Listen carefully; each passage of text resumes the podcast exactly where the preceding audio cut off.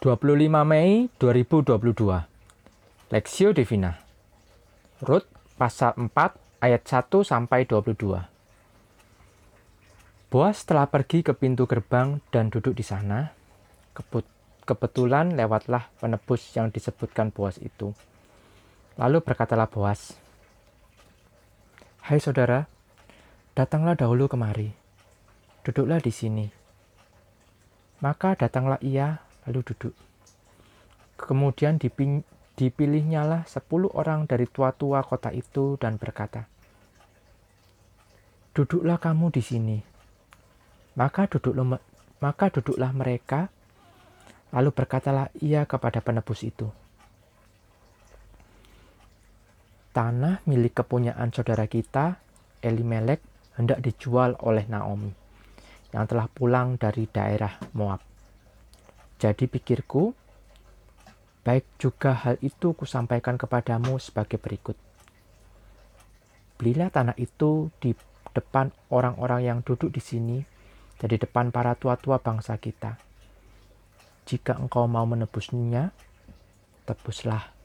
Tetapi jika engkau tidak mau menebusnya, beritahukanlah kepadaku, supaya aku tahu sebab tidak ada orang yang dapat menebusnya kecuali engkau dan sesudah engkau aku.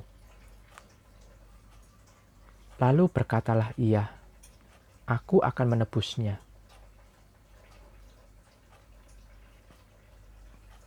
Tetapi kata Boas, pada waktu engkau membeli tanah itu dari tangan Naomi, engkau memperoleh Ruth juga, perempuan Moab istri yang telah mati itu untuk menegak untuk menegakkan nama orang itu di atas milik pusakanya.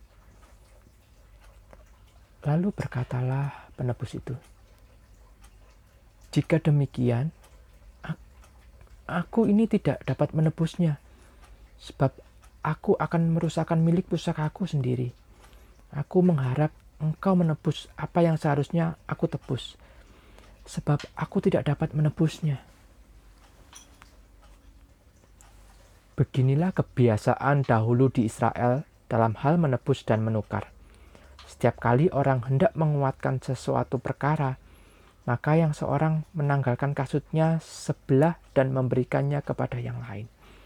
Demikianlah cara orang memans memansahkan perkara di Israel. Lalu penebus itu berkata kepada Boas,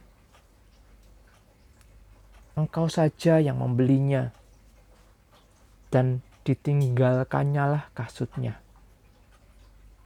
Kemudian berkatalah Boas kepada para tua-tua dan kepada semua orang di situ. Kamulah pada hari ini menjadi saksi bahwa segala milik Elimelek dan segala milik Gilion dan Mahlon aku beli dari tangan Naomi. Juga Ruth perempuan Moab itu, istri Mahlon. Aku peroleh menjadi istriku untuk menegakkan nama orang yang telah mati itu di atas milik pusakanya. Demikianlah nama orang itu tidak akan lenyap dari antara saudara-saudaranya dan dari antara warga kota. Kamulah pada hari ini menjadi saksi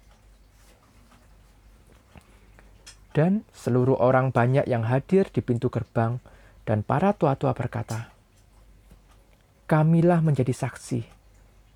Tuhan kiranya membuat perempuan yang akan masuk ke rumahmu itu sama seperti Rahel dan Leah, yang keduanya telah membangunkan umat Israel.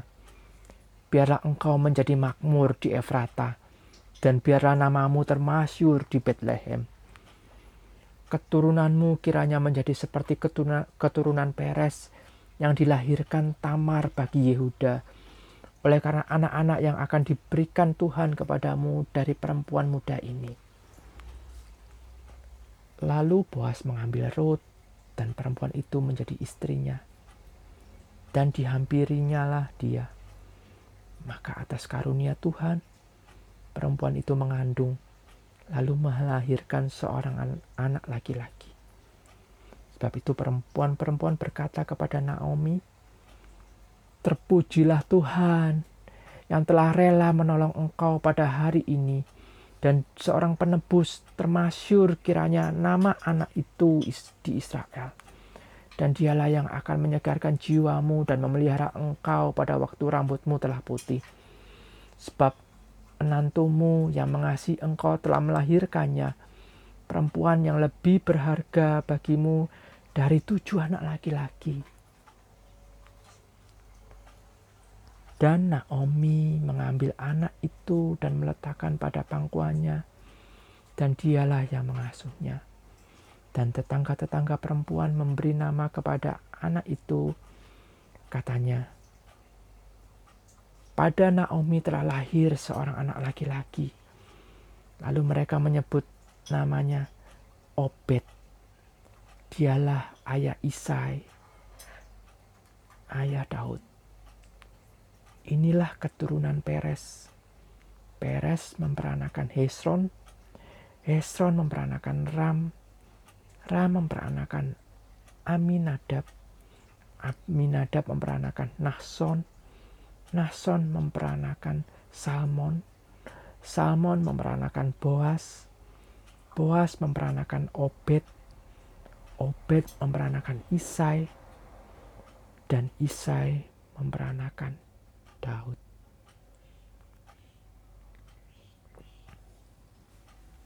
Garis keturunan Mesias. Perspektif. Dan seluruh orang banyak yang hadir di pintu gerbang, para tua-tua berkata, Kamilah menjadi saksi. Tuhan kiranya membuat perempuan yang akan masuk ke rumahmu itu sama seperti Rahel dan Leah yang keduanya telah membangunkan umat Israel. Rut pasal 4 ayat 11. Rut adalah nenek dari Daud. Dan dari keturunan Daudlah Mesias akan dilahirkan. Alkitab hanya mencatat dua nama perempuan yang dipakai menjadi nama kitab dalam kitab suci.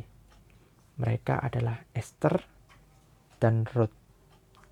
Menariknya, Ruth adalah satu-satunya perempuan bukan Yahudi yang namanya diabadikan menjadi nama kitab di dalam Alkitab. Mengapa Ruth begitu istimewa? Dari pasal-pasal sebelumnya, kita bisa menemukan bagaimana pujian yang diberikan kepadanya.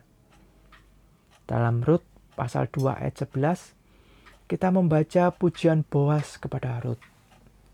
Boas memuji kasih dan kesetiaan Ruth pada Naomi, mertuanya. Ruth memutuskan untuk menyertai Naomi pulang ke tanah Israel. Ruth bersedia mengabdikan dirinya mendampingi dan merawat mertuanya yang sudah tua. Ia meninggalkan bangsanya, meninggalkan orang tuanya, serta meninggalkan agamanya dan mengidentifikasikan dirinya sebagai umat perjanjian Tuhan. Bahkan, Ruth pernah berjanji kepada Naomi, ke mana pun Naomi berada, ia akan bersamanya. Dalam kondisi apa pun, Ruth tidak akan meninggalkan Naomi sampai maut memisahkan mereka. Ia pun memanggil Tuhan menjadi saksi dari janji setianya kepada Naomi pasal 1 ayat 16 sampai 17. Allah menyatakan kasihnya kepada Ruth dan mempertemukannya dengan Boas. Allah memberkati Ruth dan memberikan kehidupan yang baik. Dari Ruth, garis keturunan Mesias berlanjut hingga Tuhan Yesus. Dari sini, kita mengerti mengapa Ruth begitu mendapat tempat di Alkitab sehingga namanya diabadikan menjadi salah satu kitab. Apakah yang bisa kita pelajari dari kisah kehidupan Ruth? Pertama, Allah menganugerahkan keselamatan kepada yang dikehendakinya tanpa memandang suku atau bangsa. Kedua, meski posisi seorang laki-laki dianggap lebih tinggi dari perempuan, namun di mata Allah, keduanya sama derajatnya. Allah bebas memakai siapa saja, termasuk memakai Ruth sebagai tok, seorang tokoh yang akhirnya mewariskan keturunan Mesias. Siapa pun diri Anda, dari mana pun Anda berasal, Allah sanggup memakai setiap kita menjadi berkat yang memuliakan namanya. Studi pribadi, menurut Anda, apa yang membuat Ruth begitu istimewa di hadapan Allah dan sesama? Pelajaran apa yang bisa kita petik dari kehidupan Ruth ini?